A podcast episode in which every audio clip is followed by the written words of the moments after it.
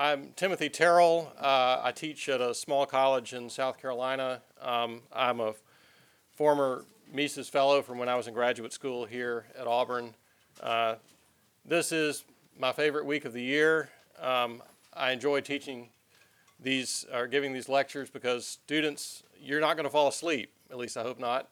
Uh, unlike my students that are taking a class because it's required and they have to, you know, they have to go through all the, the motions and.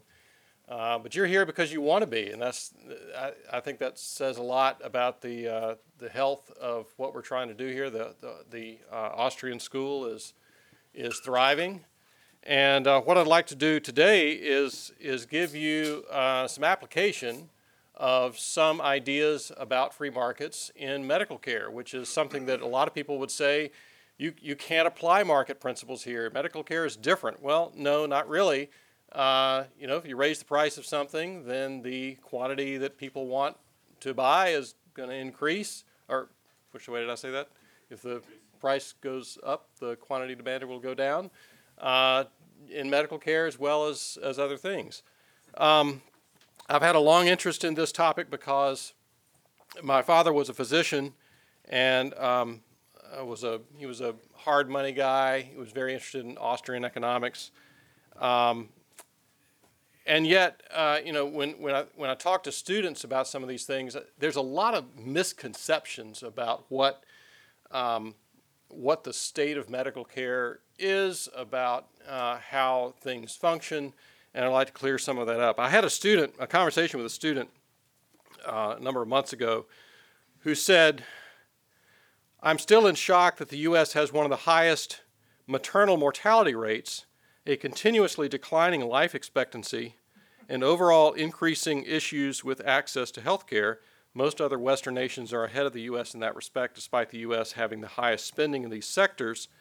Part of this worse performance is due to the lack of accessible health care et cetera, et cetera. So, uh, you know, there's a lot of misconceptions that people have. I mean, first of all, life expectancy in the United States has not been continuously declining, rather the opposite. Um, there's, I've talked before in this setting about the uh, so-called, well, the disparities that people think exist between the United States and other countries that are the really the result largely of factors outside of the realm of medical care. Um, so you got you've got differences in accident rates, for example, which is not really the fault of the medical uh, medical sector. Uh, differences in how different countries account for child mortality. Um, I did some work on this some years ago, and a lot of that apparent gap in things like infant mortality or life expectancy disappears once you take those factors into account. So, um, we doubtless we have a lot of problems with American medical care uh, but some of the comparisons are very misleading. And I want you to just be aware of that. I'm not going to go into those in detail um, here, uh, but th- th- if, if you hear that kind of thing and you get these little, you know, something on TikTok or whatever about how terrible uh, free market medical care is, um, I, I, hope you'll uh, take that with a grain of salt. Um, so I wanted to talk about several pieces of the government's takeover of uh, medical care in the United States, uh, with apologies to those of you in other countries, but I think you'll find some parallels probably in your own in your own countries. Number one is uh, something that Patrick Newman talked about very well um, yesterday, and that is medical licensure. So I'll just review here since he covered a lot of this in, in, in detail yesterday. But we know that um, medical licensure has been around for a long time. This is a, a picture of a an 1824 medical license from Connecticut, the state of Connecticut.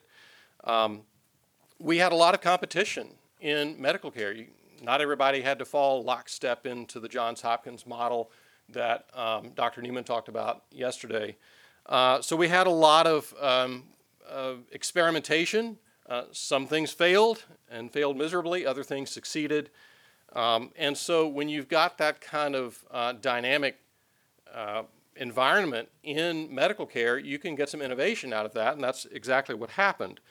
Um, medical licensure took a big step forward with the Flexner report, which I'll mention again in a minute.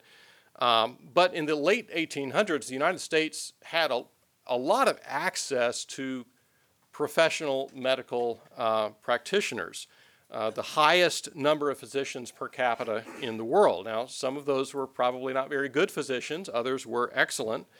Um, but as you saw yesterday in Dr. Newman's talk, this, this was not to the liking of doctors who wanted to pull up the drawbridge, not allow any more doctors in, or at least re- greatly restrict the number of new doctors in order to drive up their own pay. And so in 1904, the AMA, the American, American Medical Association, began to try to reduce the number of medical students in the, with, the, with the argument that this is going to make doctors better and people are going to have better medical care. Of course, there is, as we know, a trade off. You can have a, a lot of doctors, uh, or you can keep out a lot of doctors and end up with um, uh, maybe improved quality, but then what good is high quality if you can't get in to see your doctor? Um, so in 1910, um, and again, uh, the, the um, a lot of this content was discussed yesterday, but the, the Flexner report came out uh, with the backing of the Carnegie Foundation on medical education. The upshot of this was that they closed a lot of medical schools, the vast majority of them, in fact. Um, my numbers said 155 down to 31. Um, a lot of the medical education became very homogenous. Uh, you're not allowed to do things outside of the accepted um, methods. Uh, any new medical school had to be approved by the state government.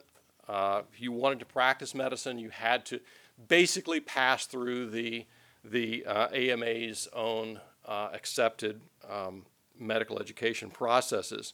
The result of this, too, was that um, prices of medical care went up. Uh, doctors were paid better, uh, but there were a whole lot fewer doctors. the schools of alternative medicine um, were almost all closed with a handful of exceptions. And this, of course, means that that experimentation with different kinds of medical uh, uh, practice was uh, greatly diminished.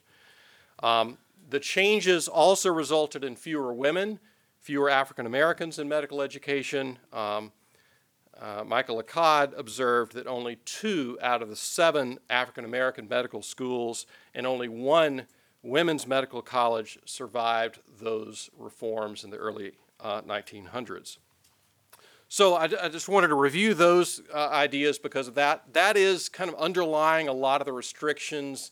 Even today, uh, if you want um, certain kinds of medical procedures, um, you're, you have to go to a doctor, an MD for some of these, a licensed medical professional. Even if someone else is capable of doing it, uh, maybe a, a, nurse practitioner or some other kind of uh, practitioner of medicine, it's not, it's not going to be allowed for those other practitioners to carry out that procedure, even if they're very competent at it. The second part I wanted to mention is the Food and Drug Administration. Um, now, I, I've hammered on the FDA for a number of years when I give this talk. I, I really can't stand the FDA. Um, but if I talk to students about this, they, will say, well, who, who would make sure our drugs are safe? I mean, you don't want people uh, um, consuming rat poison under the impression that this is somehow going to make their, their headache go away. Um, and I also get this, well, don't you remember um, these, these quack medications that people would take 120 years ago and so forth? And, and I'm like, well, yeah, but I mean, that was 120 years ago. Uh, you know, I don't expect that if it hadn't been for the Department of Transportation or something, that we'd still be driving around in Model Ts either. You know, we, we learn and science does progress, and uh, a lot of these, um, you know, I, I, don't think we'd go back to some uh, kind of crazy um, uh, quack medication if it were not for the FDA uh, protecting us from our, our ourselves. Uh, the FDA started in 1906 it was part of the Pure Food and Drug Act, which was pushed by Theodore Roosevelt, one of those presidents that I at one point thought very highly of, but then learned uh, a little more about. And um, the FDA gained power over the years, as many federal bureaucracies do. In 1938, there was the Federal Food, Drug, and Cosmetic Act.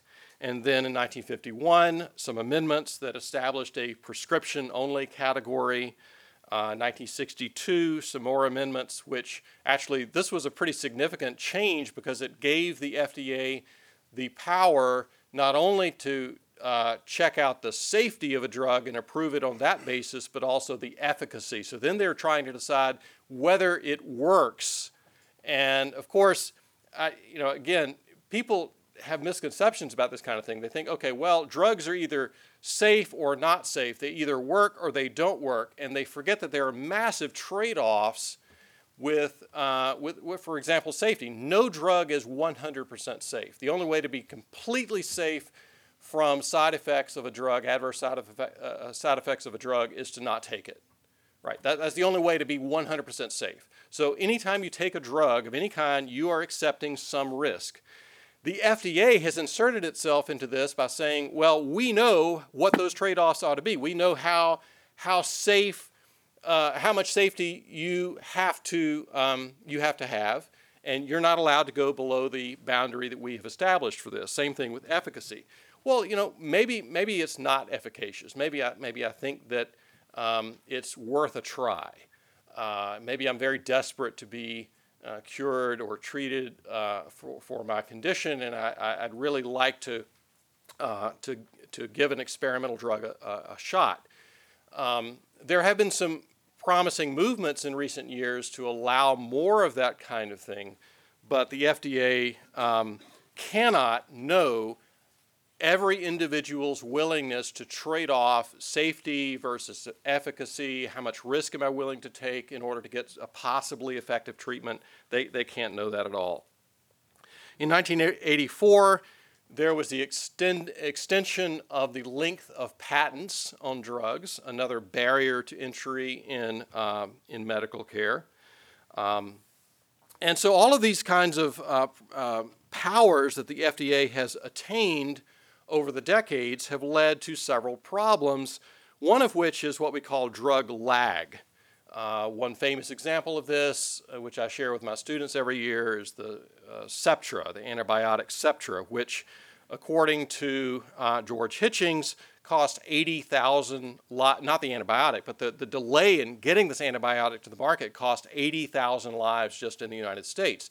People that would have been saved if they had had access to this antibiotic but uh, because the FDA was making sure that we were safe, 80,000 people died uh, by, by our estimate. Uh, beta blockers, probably about 250,000 lives lost in the United States. Of course, we don't know exactly who those individuals are. Um, it's hard to identify, but we know about how effective beta blockers are, and uh, that lag in FDA approval cost a lot of lives. Uh, drug analyst um, Dale Gieringer uh, said that the benefits of FDA regulation relative to similar regulation in other countries could reasonably be put at some 5,000 casualties per decade or 10,000 per decade. Um, that, that's the you're avoiding those deaths or casualties rather. Um, in comparison, the cost of FDA delay can be estimated at anywhere from 21,000 to 120,000 lives per decade. So um, the FDA is going to point at uh, cases like thalidomide, uh, you know, the, a, a, drug that was administered for morning sickness. It had been approved in Europe. It had not yet been fully approved here, and it ended up causing um, tragic birth defects. And so the FDA says, you know, see, because we were careful, you didn't get those birth defects here in the United States like we, we saw in other countries. Uh, that, that's looking at only one side of, of what's going on. Um, drug suppression. I mean, the costs of the FDA include not just the delayed access, but also the fact that FDA approval costs so much that um, drug developers say, well, basically, we're just not willing to um, develop a new drug. I, I, know of one case in which there was a a, a nutritional supplement for premature babies that was um, being used in Europe. The company that made it was not even trying to get FDA approval here in the United States because of the cost of jumping through FDA hoops, and so they just didn't, didn't bother. According to Mary Ruwart, at least half of pharmaceutical innovations get shelved because the cost to take the drug through the regulatory testing process makes those drugs uneconomic for drug developers to pursue. and uh, she found that the years of life lost due to FDA clinical demands is somewhere in the millions. So this is not a, an agency that is simply making us more safe than perhaps we might choose for ourselves. It is actually harming us uh, by keeping helpful new drugs off the market, uh, at least for longer than they otherwise would be available.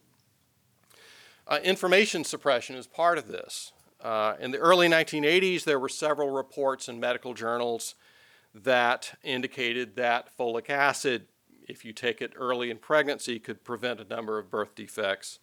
Uh, but if manufacturers of folic acid wanted to advertise those benefits, they would have to go through a very expensive process um, by the FDA, uh, mandated by the FDA.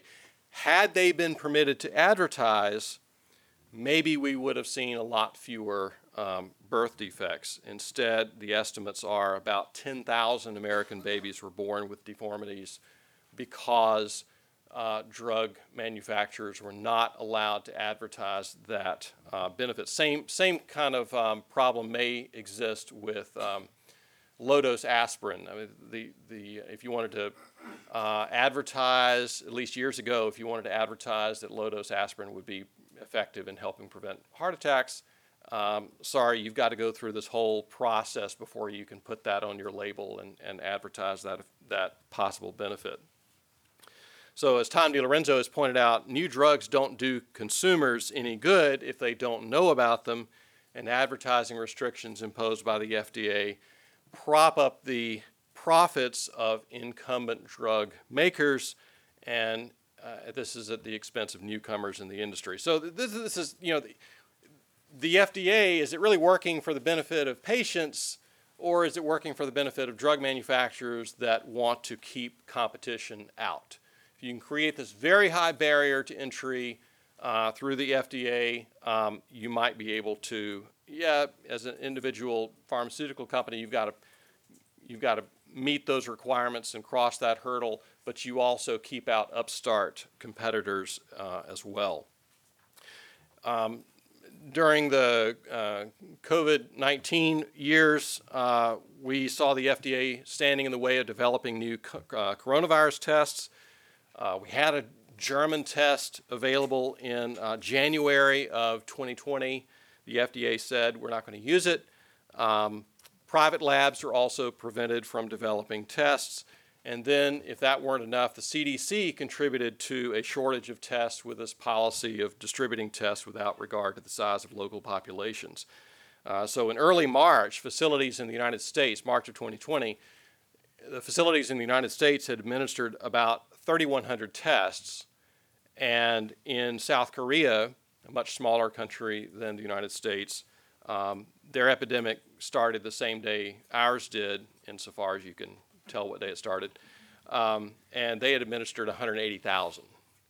Uh, so uh, you, we can quibble about you know how effective these tests were and what what were they actually capturing, and, and we can have that conversation later, I suppose. But if you're just interested in did people get the test that they were interested in taking or that their employers were interested in them taking?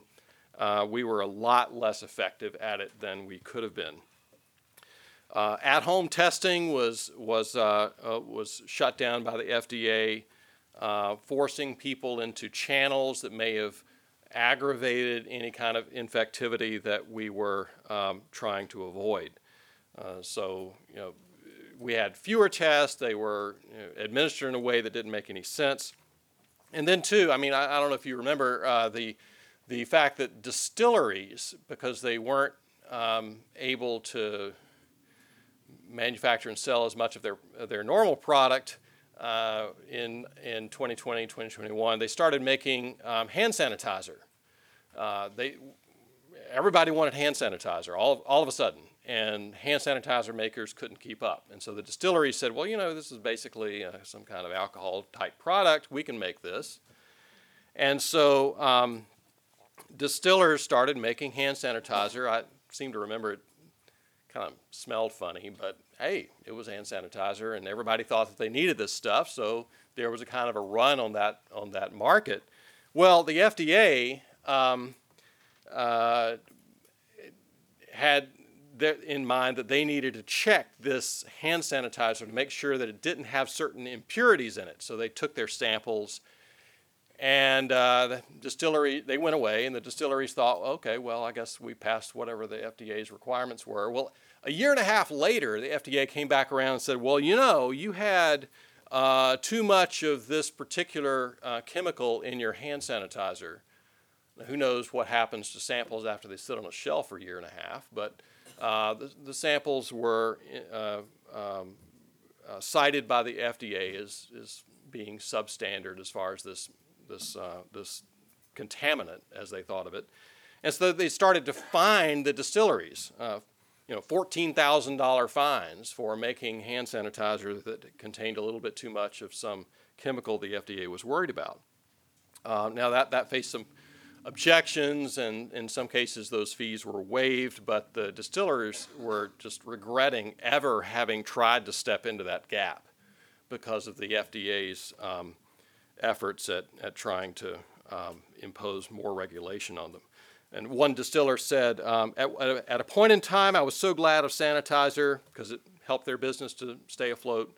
And right now, I wish we had never done it. He had taken out a $45,000 loan to produce hand, uh, sanitizer at a very marginal profit, and he said, I will not put myself on this same chopping block again.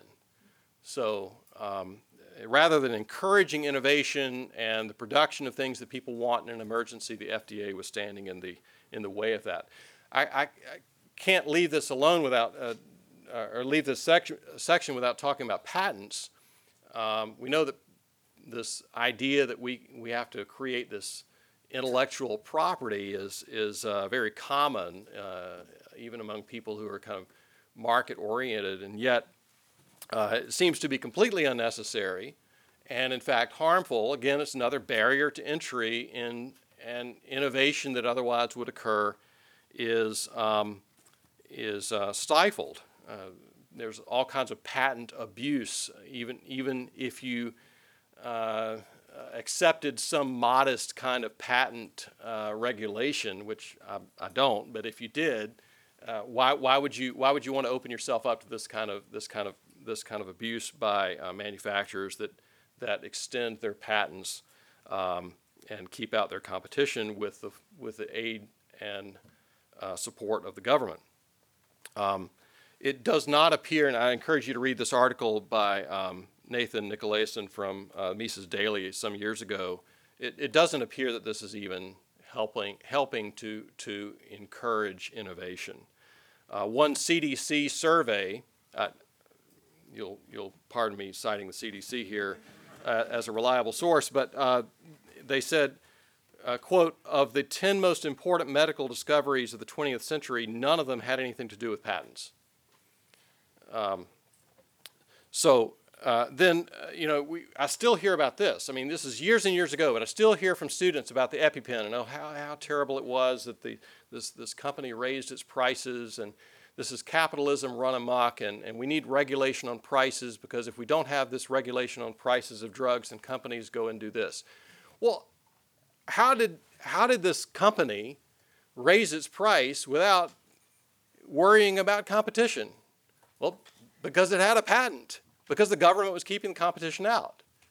So, uh, you know, I, I, point this out to students and, and like, well, the reason that you, you see this is because they don't have to worry about somebody else making this product, which is not a mystery. It's epinephrine. I mean, it's, it's, it's not some kind of uh, magic formula that only, only a few people know about. This is, this is, I mean, they had a patent on this injector, and the FDA is busy keeping competing injector technology out while the patent is extended by, or is acquired by uh, Merck. And uh, well, yeah, of course, the company ro- raised the price because they did not have to worry about new competition. Um, Mylan, not Merck, sorry. Um, so, you know, I point this out, and students are like, oh, well, yeah, I guess, okay. But that's what you get when you, you get your, you get your, uh, your thoughts about capitalism from a three second um, TikTok. so, um, part three, I, I wanted to talk some about medical insurance. I, um, I would say that you know we've got a lot of medical insurance that is government run. Uh, most medical insurance in the United States is nominally private. Uh, but why do we have so much medical insurance paying for medical um, conditions? And a lot of this has to do with taxes, basically, income taxes. During World War II, income tax rates were um, higher than they are now. Uh, the highest bracket, I think, was like 97% by the end of World War II. Um, and firms were trying to figure out how to attract workers and allow the workers to have more kind of take home pay, even with these very high tax rates. And so they figured what they would do is, since medical insurance was not taxable, they would give their employees a benefit of medical insurance. And uh, that um, uh, began to grow and, and, in fact, grew very rapidly in the 1940s. So we had about 10 million Americans who had health insurance of any kind in 1940. We had 80 million who had medical insurance by 1950. So it exploded. Uh, third party payers, whether that's government or private, tend to create moral hazard problems which means if someone else is paying the bill, you're going to become a much worse shopper. You're not going to care. I've told the example before in previous uh, lectures on this that I went to get, to get an MRI one time, and I didn't even look at the price. I got the form from my insurance company a few weeks later, and they said, "Oh, well, you know, this was six thousand dollars, and we paid five thousand seven hundred of it or something." And uh, I, you know, I didn't care. But if, if they had told me it's $6,000 and you're going to have to pay this out of pocket, I would have told my um, medical practitioner, well, can you get by with an, x- an x-ray? Um, you know, my back pain is not that bad. Um, and, and, because other people are paying, people become a lot less careful about rationing. We can see this here uh, with the, the, the in, increase in um, health insurance as opposed to out of pocket payments. So in 1960, we have about half and half. About half of your medical costs are being paid out of pocket, and about half are being paid by insurance of some kind. And uh, several decades later, and we're at about 90 10.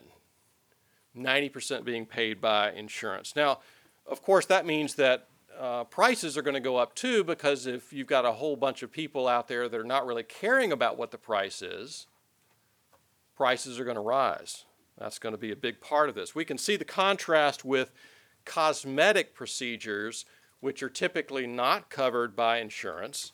And if you look at the um, CPI for all items over this time period that we're looking at here, 1998 to 2016, it's a 47% increase. If you look at uh, medical care services as a whole, it's about 100%, and hospital services about 176% or 177%. And look at cosmetic procedures that we've got here on this list. Some went down in price while the CPI was going up.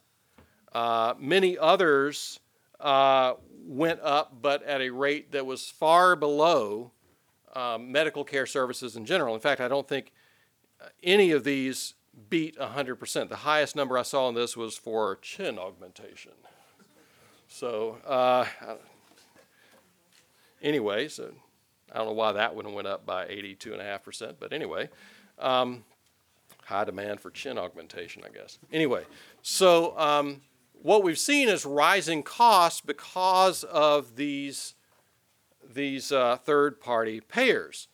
Um, studies have indicated that this really does matter quite a bit, that, that a fully insured population spends about 40 to 50% more than a population that has a large deductible. Um, and furthermore, your status is not measurably improved by the additional medical care that you are consuming with your uh, insurance. So uh, you, you're, you're spending a lot more, but the marginal benefits of your medical care are um, quite small and decreasing. Uh, the study that I've got cited here on the slide says that yes, technological change has increased healthcare costs in many cases without significantly improving health out- outcomes because medical insurance in its current state discourages individuals from economizing healthcare decisions. So we're spending a lot more, we're getting less and less additional. Now, I've got two parts that I'm hoping to be able to, to get through here in the next um, five minutes or so 4A and 4B. So 4A is Medicare and Medicaid. Uh, both of these are old programs, they're older than me, um, 1965, and they were passed in as part of the Great Society programs under Lyndon Johnson. Um, Medicaid is uh, a needs based program. Medicare is for old age as well as uh, those that suffer with renal disease.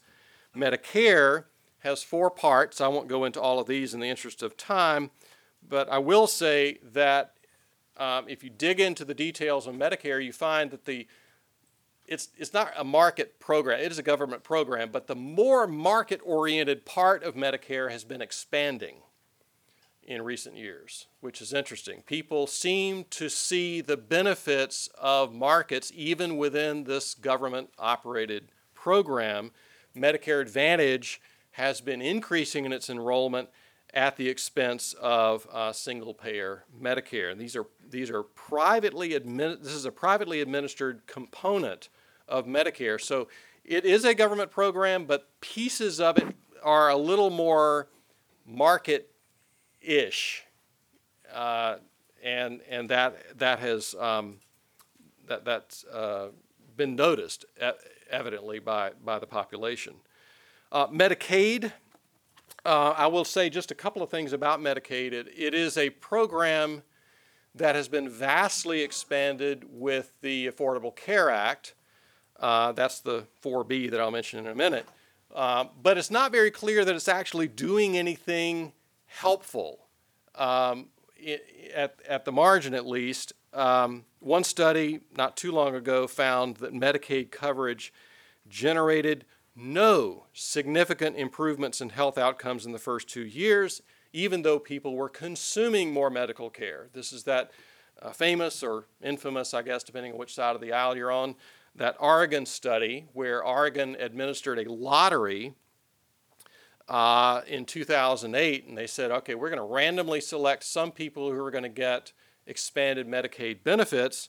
About 10,000 more people were enrolled as a part of this their medical service usage increased. Uh, their health uh, was compared then to those who did not win that uh, lottery. And what they found is no statistically significant impact on physical health measures. You got Medicaid, you, are not any better because of it as a result of this um, lottery. Now, we did see financial strain for the lottery winners decreasing, and the winners had lower rates of depression, but you probably could have achieved that by buying these people a puppy. uh, seriously, you probably could have at far lower cost. I mean, really, uh, you, you probably would have probably would have been able to accomplish the same result. Um, so if you really care about people being healthier, um, this expansion didn't seem. Now, this was all completely lost on advocates of the Affordable Care Act. Most, I call that 4B because it's really just an expansion of Medicaid if you get down to what actually happened as a result of the Affordable Care Act. It's just Medicare got, or Medicaid rather, got uh, more extensive. Um, and so there were a number of restrictions on insurance companies. They had to, you know, they, they, they um, had to ignore pre existing conditions. Um, everybody was required to obtain health insurance, although the penalty for not getting health insurance was dropped to zero in 2019. So um, a lot of the pieces of the Affordable Care Act were um, uh, fairly dramatically changed. Uh, if you remove the penalty on not getting health insurance, then, then that, that's a pretty significant change. Not all states adopted the Medicaid expansion that came out of, uh, out of the Affordable Care Act. Um, A lot of these, as you can see, are, are southern states that, that said, no thanks, we're not going to do this. Medicaid is a program that uh, the, the states uh, share the funding of this with the federal government, unlike Medicare. So um, I'll, I'll, just say a couple of things about the, uh, about the uh, Affordable Care Act. Um, the, the unintended consequences of this were, were serious and predictable. I mean, we, we could have seen this coming. Um, we saw premiums go up. Uh, premiums went up substantially. Um, if insurance companies were required to cover everyone, then even those that were very expensive to cover, then they, they had to be required to cover certain things. They, ha- they couldn't uh, refuse to cover pre existing conditions. If you do all of that, then insurance is going to be very expensive. Um, you, you can't promise to increase the quality without expecting to see an increase in the price as, as well. So that's where the subsidies came in. And the government was going to heavily subsidize this even more than, uh, more than before. But insurers began to pull out of these um, markets. They, uh, the they said, well, we, we, we can't afford to provide health insurance under these circumstances. So they, they began to back out. Uh, the high premiums were not buying people low deductibles. In fact, deductibles were very high. In 2019, a benchmark silver plan had a deductible of nearly $4,400. So this is not this is not what uh, the advocates had expected or, or promised.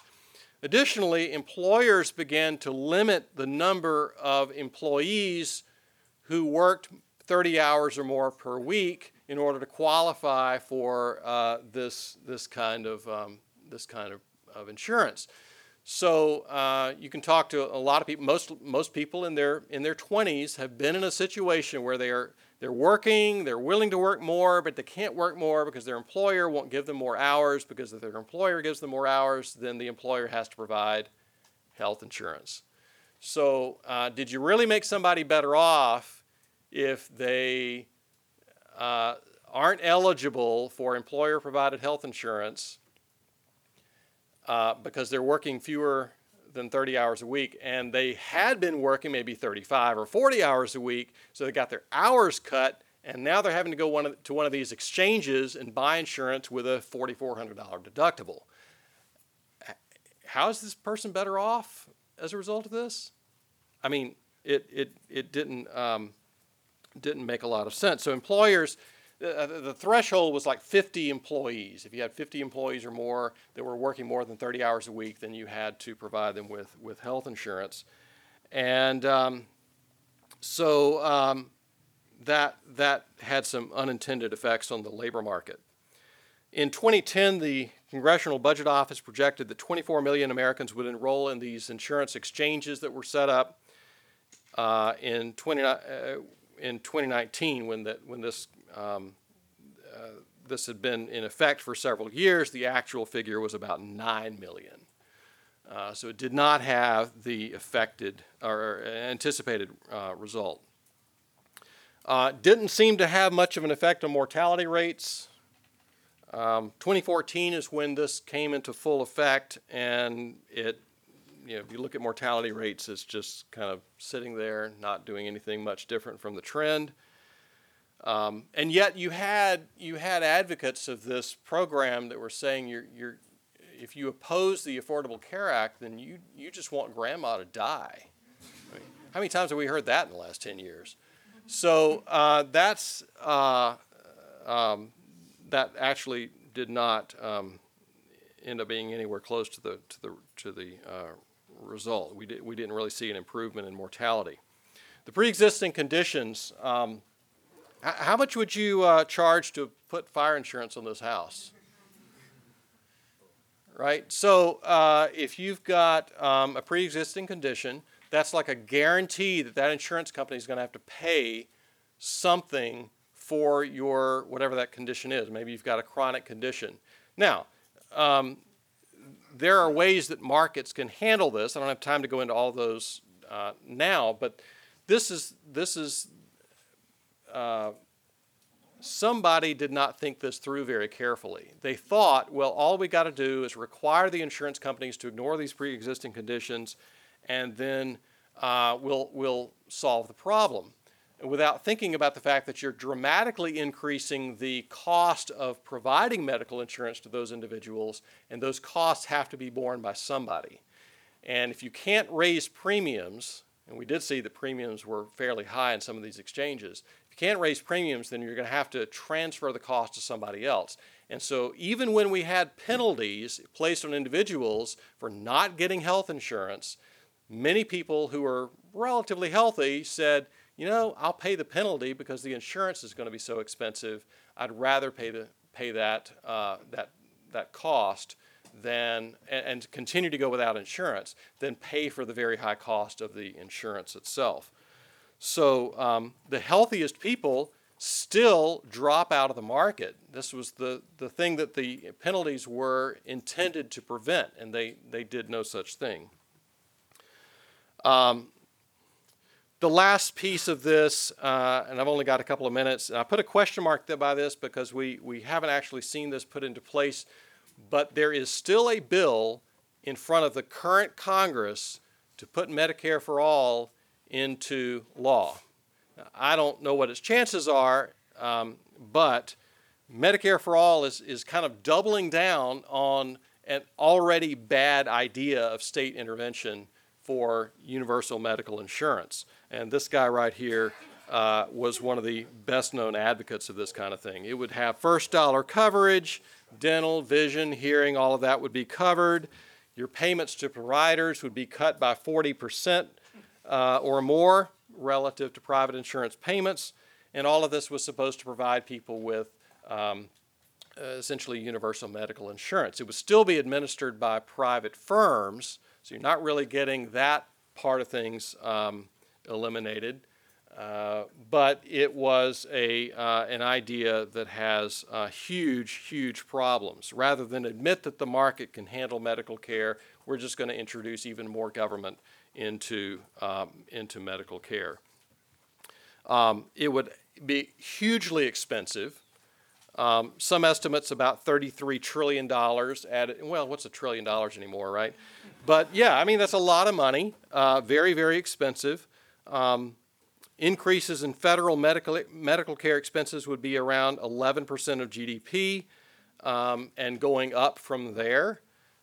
Uh, one uh, estimate was that you'd have to double all currently projected federal and corporate income tax collections in order to even get close. And even that wouldn't be sufficient to fund the added cost of this kind of, of uh, plan.